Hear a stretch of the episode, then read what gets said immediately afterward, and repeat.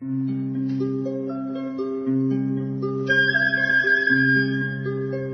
رادیو کودکان دنیا خوش آمدید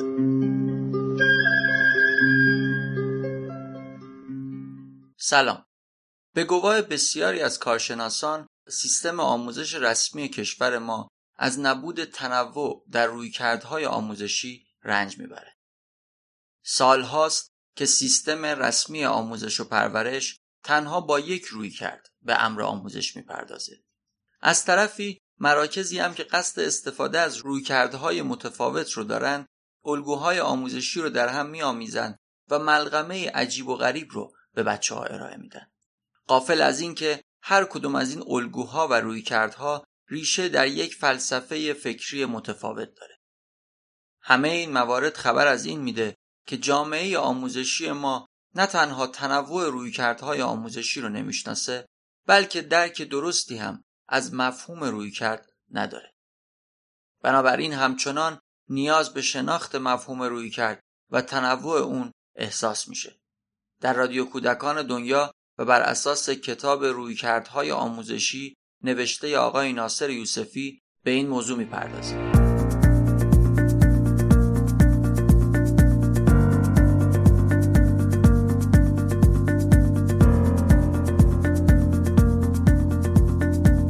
هر قسمت خانم هایده حسینزاده بخشی مربوط به یک رویکرد عمده آموزشی رو با شما در میان می‌ذاره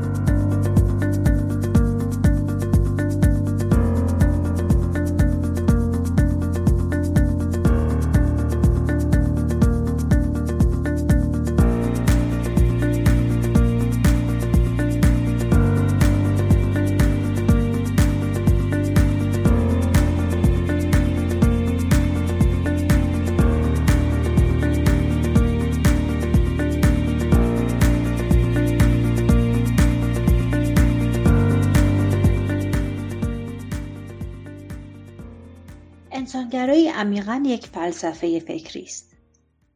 بیشتر از آنکه تکنیک و دستور عمل باشد بینشی است که به توانمندسازی انسان یاری میرساند. نکات کلیدی در انسانگرایی یک هر انسان موجودی منحصر به فرد و یگانه است. دو انسان حضوری یک پارچه هماهنگ و بدون تعارض است. سه انسان در بدن خود مثبت است و به سوی خوبی حرکت می کند. روانشناسی انسانگرا هدف قایی انسان را خودشکوفایی فردی می‌داند. بدین ترتیب کمک و دستیابی به حداکثر استعدادها و تواناییهای هر فرد رسالتی است که در آموزش کودکان باید به آن توجه کرد. در این رویکرد آموزشی از سوی هیچ جریانی نتیجه مطلوب تعیین نمی شود نتیجه مطلوب را هر فردی برای خود تعیین می کند و زمانی این اتفاق رخ می دهد که هر فرد بتواند استعدادهای خود را متجلی و عیان کند. بدین ترتیب به کودکان کمک می شود که تجربه کند و باز هم تجربه کند مستقیم و بدون واسطه انتخاب کند نسبت به تجربه ها و انتخاب های خود آگاه شود به احساس ها و عواطف خود اعتماد کند استعدادها و تواناییهای خود را بشناسد استعدادها و علایق خود را دنبال کند. در رویکرد انسانگرایی معلم به تسهیلگر تبدیل می شود معلم کودکان را قضاوت نمی کند از آنها امتحان نمی گیرد و آنها را دستبندی نمی کند در آموزش کودکان محتوای آموزش بسته و محدود نیست.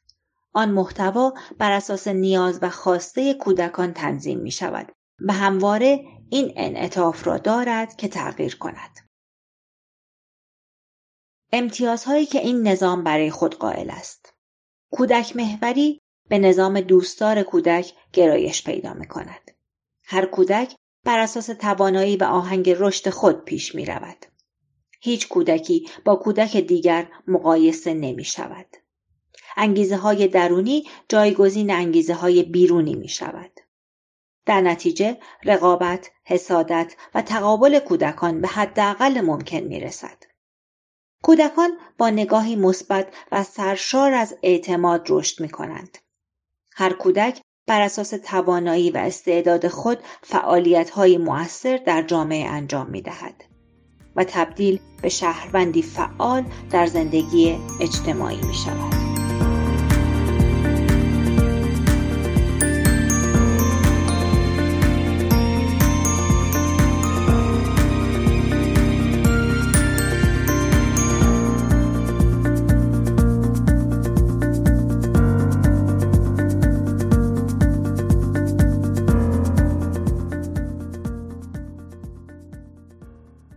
مؤسسه پژوهشی کودکان دنیا مرکزی پژوهشی و آموزشی در ایران است که به طور رسمی از سال 1378 کار بر روی روانشناسان کمالگرا و انسانگرا را آغاز کرده است.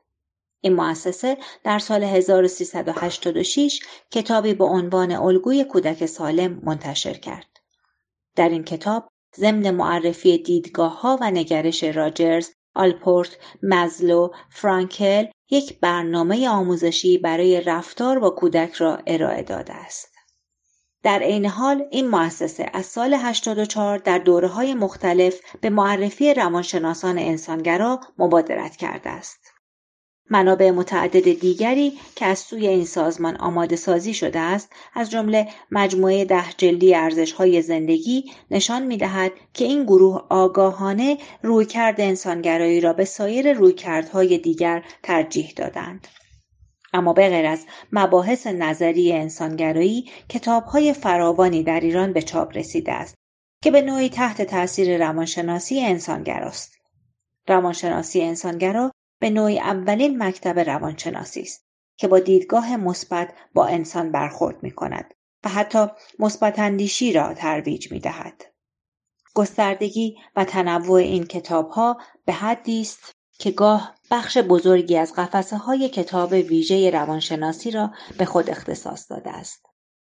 از آنجا که در کل انسانگرایی بسیار جنبه کاربردی دارد این کتاب ها نیز فارغ از پرداختن به مباحث تئوریک سعی می کند که به خوانندگان خود راهکارهایی را برای خودشناسی و تغییر ارائه دهد اما این کتاب ها گاه تا آنجا پیش می رود که تغییر رفتار و خودشناسی را در حد تعمیر یخچال و اتومبیل معرفی می کند.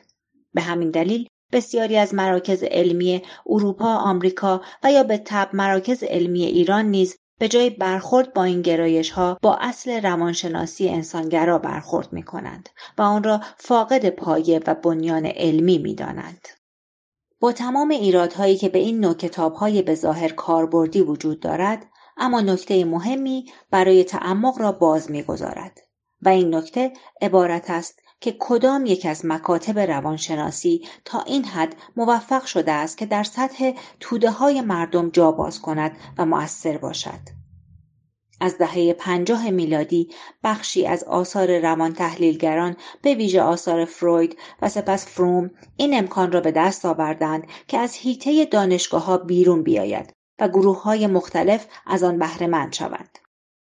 اگرچه آثار مزلو به هر حال منابع عام پسندی نیستند و حتی ادراک آنها برای بسیاری از دانشجویان روانشناسی سخت است اما مجموعه آثاری که تحت تاثیر رویکرد انسانگرایی قرار دارند موفق شدند که در سطح زندگی روزانه مردم جای خود را باز کنند